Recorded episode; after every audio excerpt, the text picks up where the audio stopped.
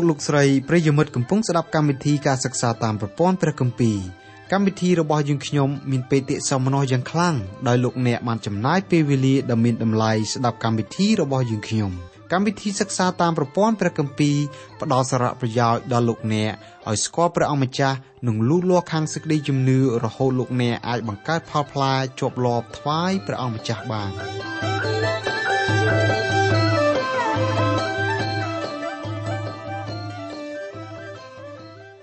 ចាអស់លោកលោកស្រីនិងបងប្អូនស្ងួនភាជាទីស្រឡាញ់នៅក្នុងព្រះនាមនៃព្រះអង្គម្ចាស់ព្រះយេស៊ូវនៅថ្ងៃនេះសូមលោកអ្នកបើកទៅកាន់ព្រះគម្ពីរយូអែលជំពូកទី1ពីខ13ដល់ខ20សប្តាហ៍ថ្ងៃទោះឈឺទោះជាទោះលំបាកទោះស្រួលខ្លះខ្លះមនុស្សយើងអាចរកអាហារនិងទឹកទទួលទានបានខ្លះខ្លះដែរសូមលោកអ្នកធ្វើរូបបារម្ភបន្តិចចុះហើយសូមគិតមើលបើភ្លៀងមិនបង្អុរមកអស់មួយរដូវវស្សា តើមានរឿងអ្វីកើតឡើងចុះបើភ្លៀងមិនបង្អុរមក ពីវស្សាជាប់គ្នាតើមានការអាក្រក់អ្វីកើតឡើងចុះបើភ្លៀងមកហើយកណ្ដូបកាត់ស្រូវខូចខ្ទេចខ្ទីអស់មួយវស្សាតើមនុស្សបានអ្វីទទួលទានចុះបើកណ្ដៀកោកណ្ដោកាត់កណ្ដូបប្រឡាត់ដំណាំដាំដុះអស់មួយរដូវវស្សាទៀតមនុស្សលោកសត្វប្រឡាត់បានអ្វីទទួលទានរឿងនេះអ្នកស្រុកយើងមិនដែលជួបប្រទះទេប៉ុន្តែហេតុការណ៍នេះអាចកើតមានឡើង នគរអ៊ីស្រាអែលធ្លាប់កើតមានគ្រោះចង្រៃប្រភេទនេះ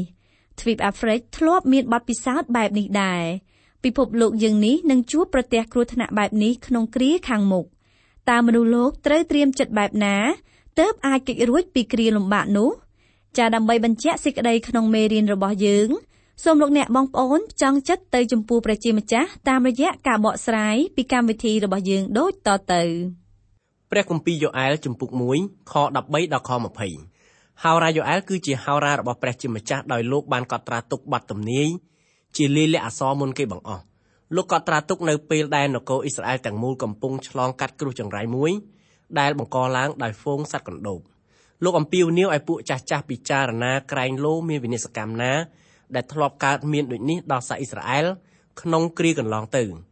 លោកក៏ដូចជាពួកចាស់ចាស់មិនធ្លាប់ដែលឃើញមានការអ្វីកើតឡើងដូចនេះទេហេតុនោះបានជាលោកទូលមានដល់ពលរដ្ឋអ៊ីស្រាអែលទាំងមូលឲ្យចាត់វិធានការ10យ៉ាង ការទាំង10យ៉ាងនោះគឺទី1អ្នកប្រមឹកត្រូវយំសោកទី2សង្ឃដែលជាអ្នកបម្រើព្រះជាម្ចាស់ក៏ត្រូវយំសោកដែរទី3កសិករត្រូវស្រឡាំងកាំងទី4ដើមឈើត្រូវក្រៀមស្វិតហើយរុះរោយចោះ ពេលនេះលោកបង្គាប់ឲ្យសាសអ៊ីស្រាអែលត្រូវធ្វើការ6យ៉ាងថែមទៀតឯការទាំង6យ៉ាងនោះមានរៀបរាប់ជាបន្តបន្ទាប់ដូចខាងក្រោមព្រះគម្ពីរយ៉ូអែលជំពូក1ខ13អោពួកសង្ឃអើយចូលក្រវ៉ាត់ខ្លួនឡើងហើយទួញយំចោះអោពួកអ្នកដែលធ្វើការងារចំពោះអាសនាអើយចូលត្រហូយំទៅអោពួកអ្នកដែលធ្វើការងារថ្វាយព្រះនៃខ្ញុំអើយចូលមកដេកក្រលុំខ្លួនដោយសម្ពុតថ្មីអស់មួយយប់ចោះ ត្បិតដង្វាយម្សៅនិងដង្វាយជ្រូកត្រូវខាំងនៅមិនឲ្យចូលក្នុងព្រះវិហារនៃព្រះរបស់អ្នករាល់គ្នាឡើយទី5គឺចូលក្រវ៉ាត់ខ្លួនឡើង ទី6ហើយទួញយំចោះអោពួកអ្នកដែលធ្វើការងារចំពោះអាសនាអើយសង្ឃដែលបំពេញភារកិច្ចបម្រើពលរដ្ឋមិនអាចបំពេញការងារកើតពីព្រោះដង្វាយសពបែបយ៉ាងលែងមានទៀតសង្ឃត្រូវក្រវ៉ាត់ចង្កេះស្លៀកសម្ពុតថ្មី ដោយប្រលាំងផេះផង នៅក្នុងនគរទាំងមូលសាច់និងគ្រឿងផឹកសម្រាប់ថ្វាយយ៉ាងបូជាលែងមានរីឯធនធាននៅក្នុងគ្រួសារត្រូវរីងស្ងួតអស់សូម្បីតែរកខ្លះមកសម្រាប់ធ្វើជាយ៉ាញ់បូជាថ្វាយដល់ព្រះជាម្ចាស់នឹងក៏រកមិនបានផងតាមពិតព្រះជាម្ចាស់មិនទៀមទាដង្វាយទេព្រះអង្គទាមទារចិត្តរបស់ពលរដ្ឋឲ្យមានឆន្ទៈចង់ថ្វាយដល់ព្រះអង្គវិញសេចក្តីដែលមានចែងនៅក្នុងខទាំងប៉ុន្មានដែលយើងទើបនឹងធ្វើការពិភាក្សានេះយើងឃើញហេតុការណ៍មួយដែលព្រះជាម្ចាស់ បង្គាប់ឲ្យរាជរបស់ព្រះអង្គត្រូវធ្វើពេលដែលព្រះអង្គប្រទានក្រឹតវិន័យដល់លោកម៉ូសេព្រះអង្គបង្គាប់ឲ្យរាជរបស់ទ្រង់ត្រូវប្រារព្ធធ្វើពិធីបុណ្យធំធំចំនួន7យ៉ាងនៅក្នុងពិធីបុណ្យធំធំទាំងអស់នោះព្រះចង់ឲ្យបណ្ដាជនចូលរួមធ្វើដោយចិត្តរីករាយបណ្ដាជនមិនត្រូវនាំគ្នាចូលមកធ្វើបុណ្យដោយពាក់មុខយៈដាក់គ្នាទេព្រះអង្គចង់ឲ្យរាជរបស់ទ្រង់ចូលមកក្នុងដំណាក់នៃព្រះអង្គដោយអសប្បាយផុសចេញពីក្នុងដួងចិត្ត ចុះសប្តាហ៍ថ្ងៃនេះវិញពេលគ្រិស្តបរិស័ទជួបជុំគ្នាតើគេមានទឹកមុខសប្បាយរីករាយផុសចេញពីក្នុងចិត្តដែរឬទេបទពិសោធន៍របស់ខ្ញុំខ្ញុំក៏ត្រូវគ្រិស្តបរិស័ទមួយចំនួន ដាក់ងារឲ្យខ្ញុំថាជាគ្រូដែលអធិប្បាយបែបកំ pl ុកកំ pl ែងតាមពិតខ្ញុំមិនចង់និយាយឲ្យគេសើចទេបើសិនណាជាទឹកមុខគេញញឹមស្រាប់ទៅហើយនោះតាមការសង្កេតរបស់ខ្ញុំហើយនឹងគ្រូអធិប្បាយមួយចំនួន គឺយើងឃើញថាគ្រីស្ទបរិស័ទមួយចំនួនដែលមកជួបជុំគ្នា នៅក្នុងកិច្ចប្រជុំណាមួយគឺមិនសូវជាមានទឹកមុខរីករាយទេពួកបរិស័ទខ្លះអង្គុយ1ម៉ោងទៅ2ម៉ោងកុំឲ្យញញឹមអីមកបន្តិចទឹកមុខរបស់គាត់ជូរបើចង់រមជូរមកច្របាច់ជ្រក់គឺមិនចាំបាច់ទិញក្រូចឆ្មាឲ្យអស់លុយទេលោកអ្នកគ្រាន់តែទៅដាំទឹកឲ្យពុះរួចហើយមើលមុខគាត់នោះទឹកស្ងោរនោះនឹងជូរឯងតែម្ដងពួកបរិសុទ្ធសប្តាហ៍ថ្ងៃមួយចំនួនមានទឹកមុខជូររីឯពួកបរិសុទ្ធសម័យហោរាយអែរនៅក៏មានទឹកមុខជូរដែរ ហេតុអីបានជាព្រះជាម្ចាស់បង្គាប់ឲ្យសង់កសិករ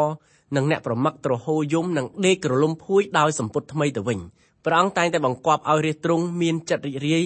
ពេលដែលគេចូលមកថ្វាយបង្គំព្រះអង្គនេះគឺមកពីនគរទាំងមូលមានអំពើបាប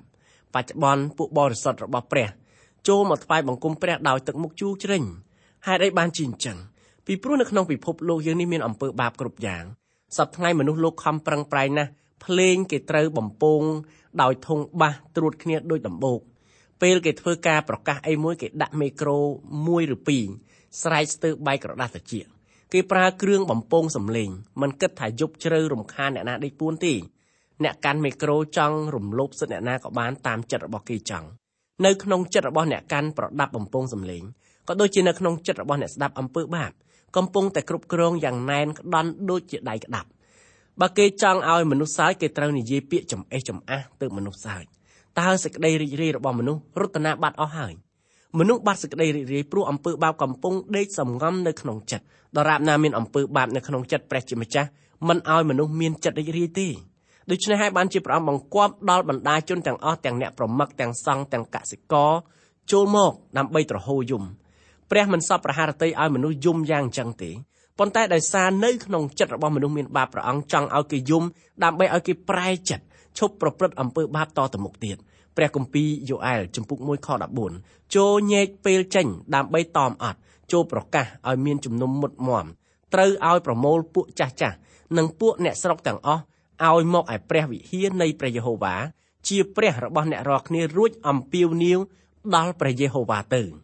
ព្រះជាម្ចាស់ទ្រង់សពប្រហារតីឲ្យរាជរបស់ព្រះអង្គធ្វើការ10យ៉ាងនៅពេលដែលគេកំពុងតែជួបប្រទះនឹងគ្រោះចង្រៃបង្កឡើងដោយហ្វូងសត្វកណ្ដូបពីទី1រហូតដល់ទី6យើងបានឃើញរួចមកហើយរីឯទី7ចូលញែកពេលធ្វើការតមអត់ព្រះជាម្ចាស់ចង់ឲ្យរាជរបស់ទ្រង់ធ្វើបន់ដោយសបាយរីករាយក្នុងចិត្តព្រះអង្គមិនចង់ឲ្យរាជរបស់ព្រះអង្គតមអត់ទេប៉ុន្តែគេលងយ៉ាងជ្រៅទៅក្នុងអំពើបាបរួចទៅហើយ អំពើបាបធ្ងន់ជាងគេបង្អស់ចំនួនហោរាយូអែរនៅគឺអំពើបាបប្រមឹកអំពើបាបនេះញ៉ាំងឲ្យគំនិតរបស់ពលរដ្ឋនិងអ្នកដឹកនាំខ្វះសុភវិនិច្ឆ័យសម្រាប់ដឹកនាំជីវិតនៅក្នុងការរស់នៅ ទី8ត្រូវប្រកាសឲ្យមានជំនុំមុតមមនៅពេលជួបជុំគ្នាព្រះជាម្ចាស់ទ្រង់សពអាហារតីឲ្យរាជរបស់ព្រះអង្គ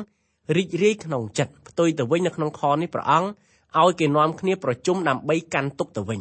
ទី9 ត្រូវឲ្យប្រមូលពួកចាស់ចាស់និងពួកអ្នកស្រុកទាំងអស់ឲ្យមកឯព្រះវិហារ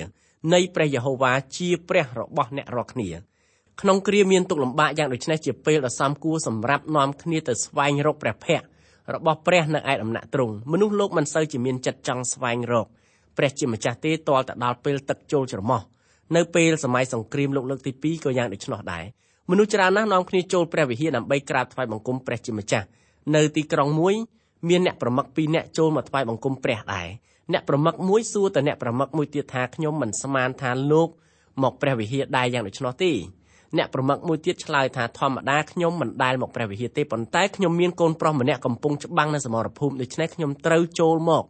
អធិស្ឋានសូមដល់ព្រះជាម្ចាស់ឲ្យទ្រង់ការពារកូនខ្ញុំមនុស្សលោកមិនដែលគិតពីព្រះជាម្ចាស់ទេទាល់តែដល់ពេលទឹកចូលច្រមុះទើបគេហៅរកព្រះទី10រួចអំពាវនាវដល់ព្រះយេហូវ៉ាទៅ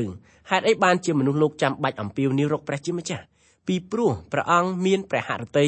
មេត្តាករុណាព្រះនៃយើងជាព្រះរបស់មនុស្សលោកទ្រង់មានពោពេញទៅដោយសេចក្តីអាណិតអាសូរព្រះអង្គចង់អត់ទោសដល់មនុស្សលោកព្រះនៃយើងទ្រង់មានភាព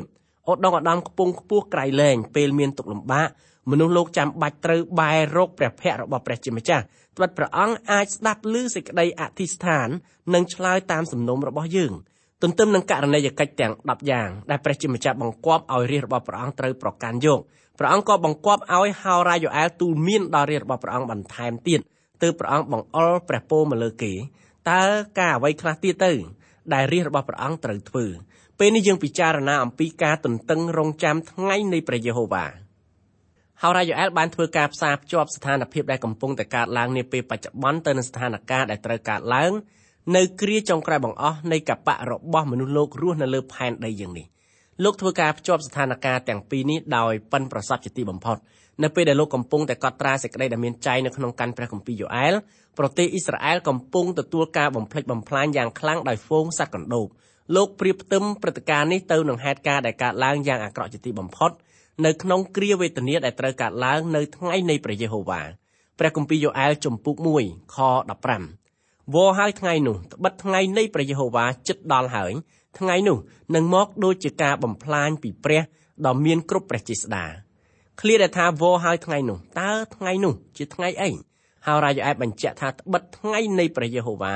ជិតដល់ហើយថ្ងៃនោះនឹងមកដូចជាការបំផ្លាញពីព្រះដ៏មានគ្រប់ព្រះចេស្តាការបំផ្លិចបំផ្លាញដល់ប្រទេសអ៊ីស្រាអែលដោយសារហ្វូងកណ្ដូបដែលកំពុងតែកើតឡើងនេះ ជារូបភាពនៃការបំផ្លិចបំផ្លាញដែលត្រូវកើតមកដល់សកលលោកទាំងមូលនៅថ្ងៃនៃព្រះយេហូវ៉ាថ្ងៃនោះចាប់ផ្ដើមពីគ្រាវេទនារហូតដល់ថ្ងៃដែលព្រះយេស៊ូវយាងមកតាំងរាជរបស់ទ្រង់នៅលើផែនដីហើយរ៉ាយ៉ូអែលបានធ្វើការព្រមានដល់មនុស្សលោកក្រែងលោកគេខ្វះការប្រុងប្រយ័ត្នបណ្ដោយឲ្យជីវិតរបស់គេត្រូវរស់នៅឆ្លងកាត់គ្រានោះនៅពេលនេះហោរ៉ាយ៉ូអែលបើកបង្ហាញឲ្យឃើញហេតុការណ៍មួយដែលត្រូវកើតឡើងនៅក្នុងពេលអនាគតព្រះជាម្ចាស់សន្យាដល់ព្រះបាទដាវីតថាពូជពងរបស់ស្ដេចដាវីត នឹងយាងមកគ្រប់គ្រងលើរាជដែលព្រះអម្ចាស់ទ្រង់បង្កើតឡើងនាពេលខាងមុខនៅក្នុងរាជនោះគ្មានសង្គ្រាមមានតែសេចក្តីសុខសាន្តត្រាននិងភាពចម្រើនលូតលាស់នៅលើសកលលោកទាំងមូលពួកហោរារបស់ព្រះជាម្ចាស់សុទ្ធតែបានធ្វើការប្រកាសអំពីគ្រានោះហោរាយ៉ូអែលក៏បានលាតត្រដាងឲ្យយើងឃើញពីបទទំនាយរបស់លោកដែរដោយរាជនោះហោរាយ៉ូអែលហៅថាថ្ងៃនៃព្រះយេហូវ៉ាថ្ងៃនៃព្រះយេហូវ៉ាមានខ្លឹមសារខុសពីថ្ងៃនានាដែលមានចែងនៅក្នុងព្រះបន្ទូលរបស់ព្រះជាម្ចាស់ បច្ចុប្បន្ននេះលោកអ្នកបងប្អូនហើយនឹងរូបខ្ញុំផ្ទាល់រស់នៅក្នុងរាជមួយដែលព្រះបន្ទូលហៅថាជាកបៈរបស់មនុស្សកបៈមនុស្សចាប់ផ្ដើមពីរាជរបស់ព្រះបាទនេប៊ូខនេសាឡើងគ្រងរាជលើសកលលោកយើងនេះព្រះអង្គម្ចាស់យេស៊ូវទ្រង់ហៅថ្ងៃនោះថាជារាជរបស់សាសដតីនៅក្នុងកាន់ព្រះគម្ពីរលូកាជំពូក21ខ24ព្រះអង្គមានព្រះបន្ទូលថាគេនឹងដួលនៅក្រៅមុខដាវហើយនឹងត្រូវដឹកនាំទៅជាឆ្លើយដល់អស់ទាំងនគរក្រុងយេរូសាឡឹម នឹងត្រូវសាសដតីជន់ឈ្លីដល់រាបដល់គ្រារបស់សាសដតីបានសម្រេចនៅក្នុងកបៈរបស់មនុស្សព្រះជាម្ចាស់ប្រគល់ការវិនិច្ឆ័យនានាមកក្នុងកណ្ដាប់ដៃរបស់មនុស្សលោកនៅពេលដែលមនុស្សលោកមានរឿងក្តីក្តាំនឹងគ្នាគេត្រូវឡើងតុលាការជាបន្តបន្ទាប់រហូតដល់តុលាការកំពូលនៅក្នុងកបៈរបស់មនុស្សលោកមនុស្សលោកមិនបាននឹកចាំអំពីព្រះទេគេប្រើព្រះបន្ទូលរបស់ព្រះជាម្ចាស់គ្រាន់តែជាពាក្យស្បត់ស្បែនិងជាពាក្យប្រមាថមើលងាយដល់ទ្រង់តែប៉ុណ្ណោះឯង បណ្ឌិត Louis Perry Schaeffer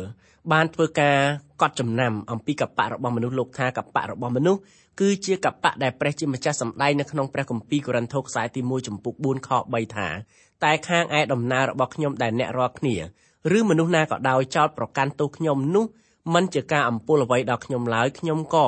មិនចោតប្រកាន់ទោសខ្លួនខ្ញុំផងព្រះជាម្ចាស់ប្រគល់នៅការវិនិច្ឆ័យរឿងក្តីរបស់មនុស្សលោកដោយសារមនុស្សលោកដូចគ្នារាជនោះ ដែលហៅថាជាកបៈរបស់មនុស្សលោកបច្ចុប្បន្ននេះយើងកំពុងតែរស់នៅក្នុងកបៈរបស់មនុស្សលោកដូច្នេះហើយបានជាយើងឃើញអង្គការមនុស្សធម៌ជាច្រើនកំពុងតែធ្វើសកម្មភាពទូទាំងសកលលោកមនុស្សជឿថាគេមានលទ្ធភាពអាចពួតដៃគ្នាដើម្បីដោះស្រាយបញ្ហាដែលកំពុងតែកើតឡើងនៅក្នុងសកលលោកបើតាមការសង្កេតអស់រយៈពេលរាប់ពាន់ឆ្នាំកន្លងមកហើយមនុស្សមិនដែលដោះស្រាយបញ្ហាដោយមនុស្សខ្លួនឯងដែលបង្កើតឡើងបានទេដំណោះស្រាយមានជាបន្តបន្ទាប់ឯភាពតានតឹងនិងទុក្ខលំបាក ក៏ចេះតែកើតមានឡើងធ្ងន់ទៅធ្ងន់ទៅពីមួយថ្ងៃទៅមួយថ្ងៃហេតុអីបានជាមនុស្សលោកមិនអាចដោះស្រាយបញ្ហាដែលមនុស្សលោកខ្លួនឯងបានចងមកពីព្រោះនៅក្នុងចិត្តរបស់មនុស្សមានអំពើបាបពិតមែនហើយយើងឃើញមានការលូតលាស់ខ្លះនៅក្នុងដំណោះស្រាយរបស់មនុស្សលោកដើម្បីសម្រួលនឹងការលំបាកទាំងបានបានដែលកើតឡើងទូទាំងសកលលោកយើងទទួលស្គាល់អំពីការលូតលាស់របស់មនុស្សលោកប៉ុន្តែឲ្យហ៊ានអះអាងថាមនុស្សលោកអាចដោះស្រាយបញ្ហាក្នុងពិភពលោកនេះបានដោយជោគជ័យទាំងស្រុង យើងមិនអាចប្រកាសបែបនោះបានជាដាច់ខាតមនុស្សលោកពិតជាមិនអាចដោះស្រាយបញ្ហាមនុស្សលោកខ្លួនឯងឲ្យមានប្រសិទ្ធភាពបានឡើយតើធ្វើដូចម្តេចដើម្បីអាចដោះស្រាយបញ្ហារបស់មនុស្សលោកបានព្រះបន្ទូលរបស់ព្រះជាម្ចាស់ចែងពីគ្រាមួយទៀតដែលត្រូវកើតឡើងដល់សកលលោកយើងនេះគ្រានោះហៅថាថ្ងៃនៃព្រះអង្គម្ចាស់យេស៊ូវគ្រីស្ទសាវកប៉ុលបញ្ជាក់ពីថ្ងៃនោះនៅក្នុងកាន់ព្រះគម្ពីរកូរិនថូសខ្សែទី1ចំពុក1ខ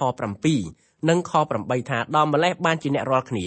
មិនចាញ់គេខាងឯអំណោយទានណាមួយឡើយ ទាំងចាំទម្រាំព្រះយេស៊ូវគ្រីស្ទជាព្រះអង្គម្ចាស់នៃយើងរាល់គ្នាលិចមកផងដែលទ្រង់នឹងតាំងអ្នករាល់គ្នាឲ្យខ្ជាប់ខ្ជួនដល់រាបដល់ចុងបំផុតឲ្យបានឥតកន្លែងបន្ទោសបានក្នុងថ្ងៃនៃព្រះយេស៊ូវគ្រីស្ទជាព្រះអង្គម្ចាស់នៃយើងគ្រានោះហៅថាថ្ងៃនៃព្រះអង្គម្ចាស់យេស៊ូវគ្រីស្ទតើអ្វីទៅដែលហៅថាថ្ងៃនៃព្រះអង្គម្ចាស់យេស៊ូវគ្រីស្ទថ្ងៃនៃព្រះអង្គម្ចាស់យេស៊ូវគ្រីស្ទសំដៅទៅលើថ្ងៃដែលព្រះអង្គទ្រង់យាងមកលើកអ្នកបរិសុទ្ធរបស់ព្រះអង្គចេញពីលោកយើងនេះ បន្ទាប់ពីព្រះអង្គលើកពួកបរិសុទ្ធទៅព្រះអង្គបានឲ្យអ្នកជឿម្នាក់ម្នាក់ចូលទៅបង្ហាញខ្លួននៅចំពោះបល្ល័ង្ករបស់ព្រះអង្គម្ចាស់យេស៊ូវគ្រីស្ទព្រះគម្ពីរហ្វីលីបចំពុក1ខ6បានចែងថាខ្ញុំជឿសេចក្តីនេះជាយ៉ាងជាក់ថាព្រះអង្គដែលទ្រង់បានចាប់តាំងធ្វើការល្អក្នុងអ្នករាល់គ្នាទ្រង់នឹងធ្វើឲ្យកាន់តែពេញខ្នាតឡើងទាល់តែដល់ថ្ងៃនៃព្រះយេស៊ូវគ្រីស្ទព្រះអង្គម្ចាស់យេស៊ូវគ្រីស្ទមានព្រះផ្ដល់នៅសេចក្តីសង្គ្រោះដល់មនុស្សលោកណាដែលជឿដល់ព្រះបន្ទូលរបស់ទ្រង់ បន្ទាប់ពីបុគ្គលម្នាក់បានជឿដល់ព្រះបន្ទូលនៃព្រះអង្គហើយព្រះអង្គមានព្រះរក្សាបុគ្គលនោះឲ្យនៅតែបានទទួលសេចក្តីសង្គ្រោះជានិច្ចព្រះអង្គរក្សាអ្នកបរិសុទ្ធនៃទ្រង់រហូតដល់ថ្ងៃដែលទ្រង់លើកគេចេញពីលោកយើងនេះទៅបន្ទាប់មកទៀតព្រះអង្គត្រូវឲ្យពួកបរិសុទ្ធរបស់ទ្រង់គ្រប់រូបចូលទៅបង្ហាញខ្លួននៅចំពោះព្រះភ័ក្ត្ររបស់ទ្រង់ដើម្បីទទួលនឹងការវិនិច្ឆ័យថាតើគេត្រូវទទួលបានរង្វាន់ណាមួយឬក៏មិនបានទទួលរង្វាន់តតែសោះនៅក្នុងព្រះគម្ពីរសញ្ញាចាស់ ក៏ដូចជានៅក្នុងព្រះគម្ពីរសញ្ញាថ្មីដែរសុទ្ធតែមាននិយាយអំពីថ្ងៃនៃព្រះអង្គម្ចាស់ព្រះគម្ពីរថេសាឡូនីកខ្សែទី2ចំពុក2ខ2បានចែងថាកុំឲ្យអ្នករាល់គ្នាឆាប់មានគំនិតរវើរវាយឬថប់ព្រួយអ្វីទោះបើដោយសារវិញ្ញាណណាឬពាក្យសម្ដីណាឬសម្បត្តិណាដូចជាមកពីយើងខ្ញុំក្តីដែលថាថ្ងៃនៃព្រះអង្គម្ចាស់ជិតដល់ហើយនោះឡើយ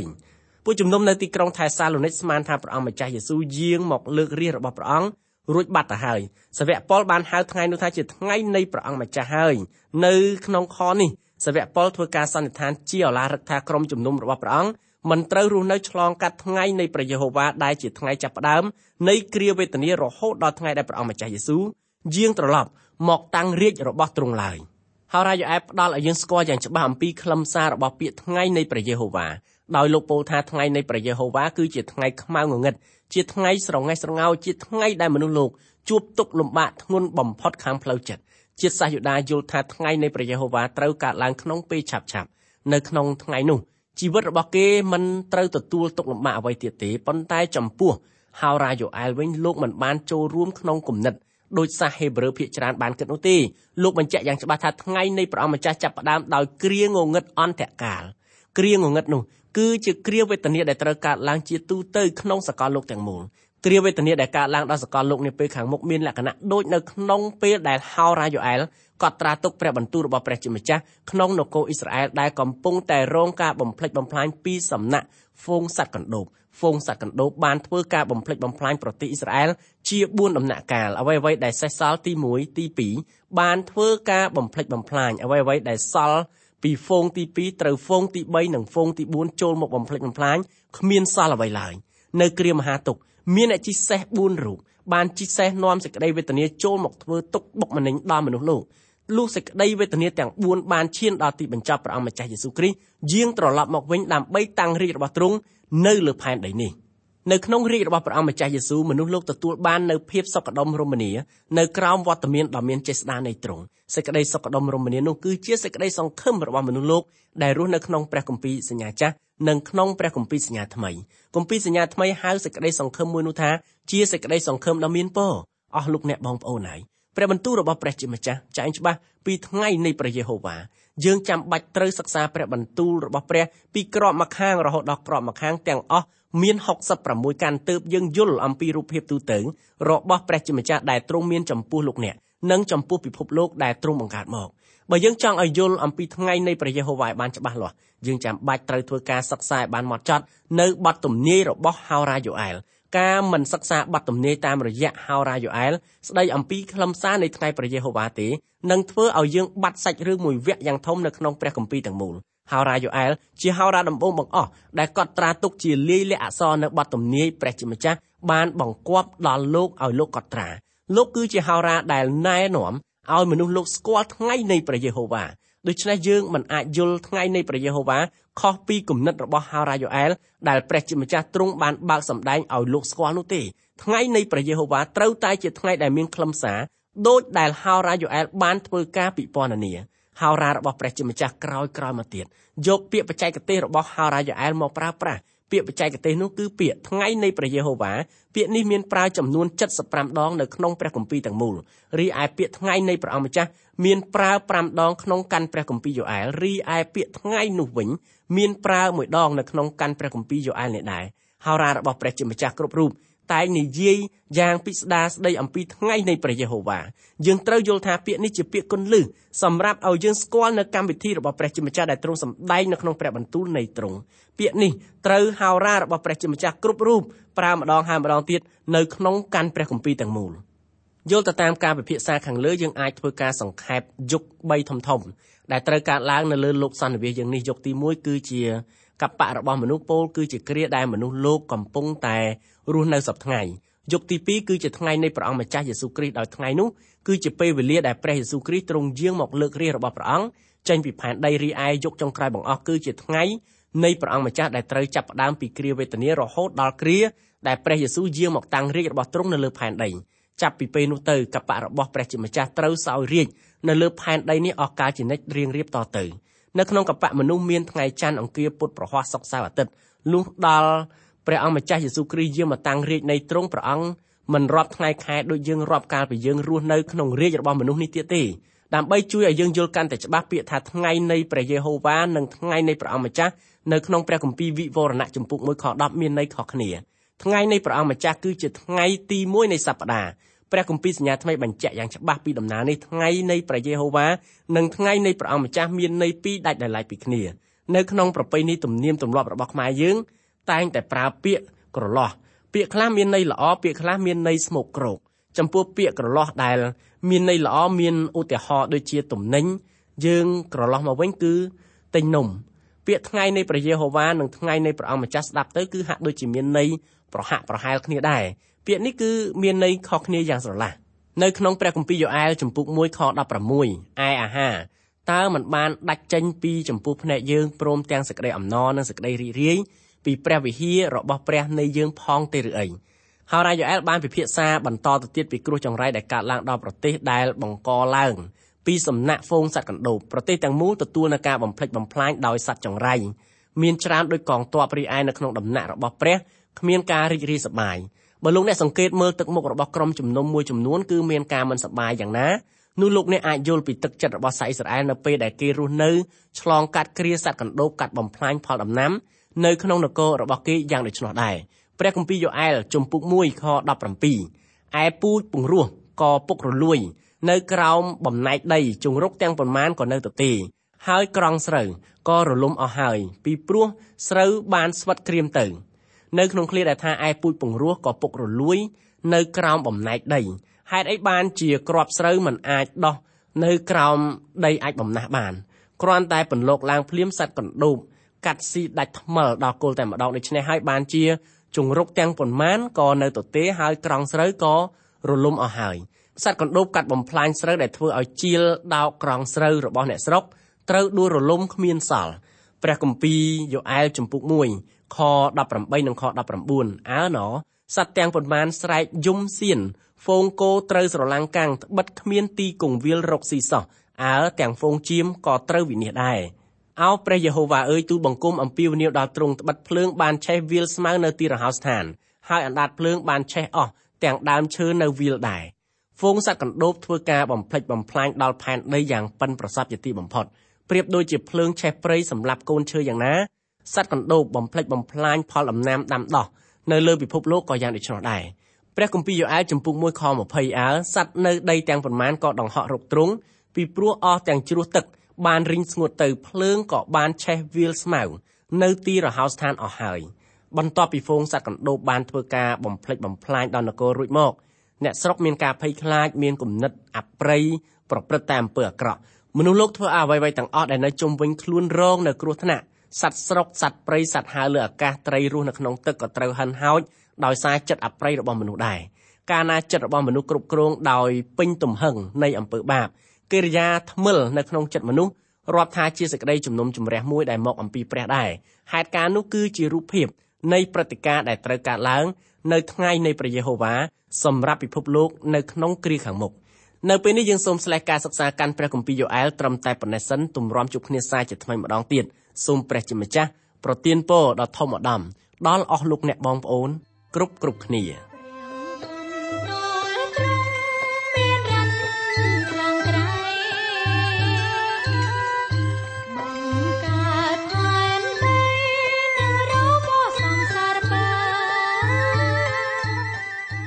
កម្មវិធីនេះផ្លាត់ឡើងដោយអង្គការ Transworld កម្ពុជាសហការជាមួយ Through the Bible Network សូមលោកអ្នកបើកស្ដាប់កម្មវិធីនេះជាបន្តទៀតរៀងរាល់ថ្ងៃច័ន្ទដល់ថ្ងៃសុក្រនៅវេលាម៉ោងដដែលប្រសិនបើលោកអ្នកខកខានក្នុងការស្ដាប់កម្មវិធីរបស់យើងខ្ញុំសូមលោកអ្នកចូលទៅកាន់គេហទំព័រ www.ttb.twr.org ខ្មែរ ប្រសិនបើលោកអ្នកចង់រួមចំណែកផ្គត់ផ្គង់កម្មវិធីយើងខ្ញុំសូមតាក់ទងយើងខ្ញុំតាមរយៈប្រអប់សម្បត្តិលេខ1143ភ្នំពេញកម្ពុជាលោកអ្នកអាចផ្ញើសារឬទូរស័ព្ទមកកាន់លេខ012 75 86និង74 Email address twrcambodia@twr.org សូមអរគុណសូមព្រះប្រទានពរ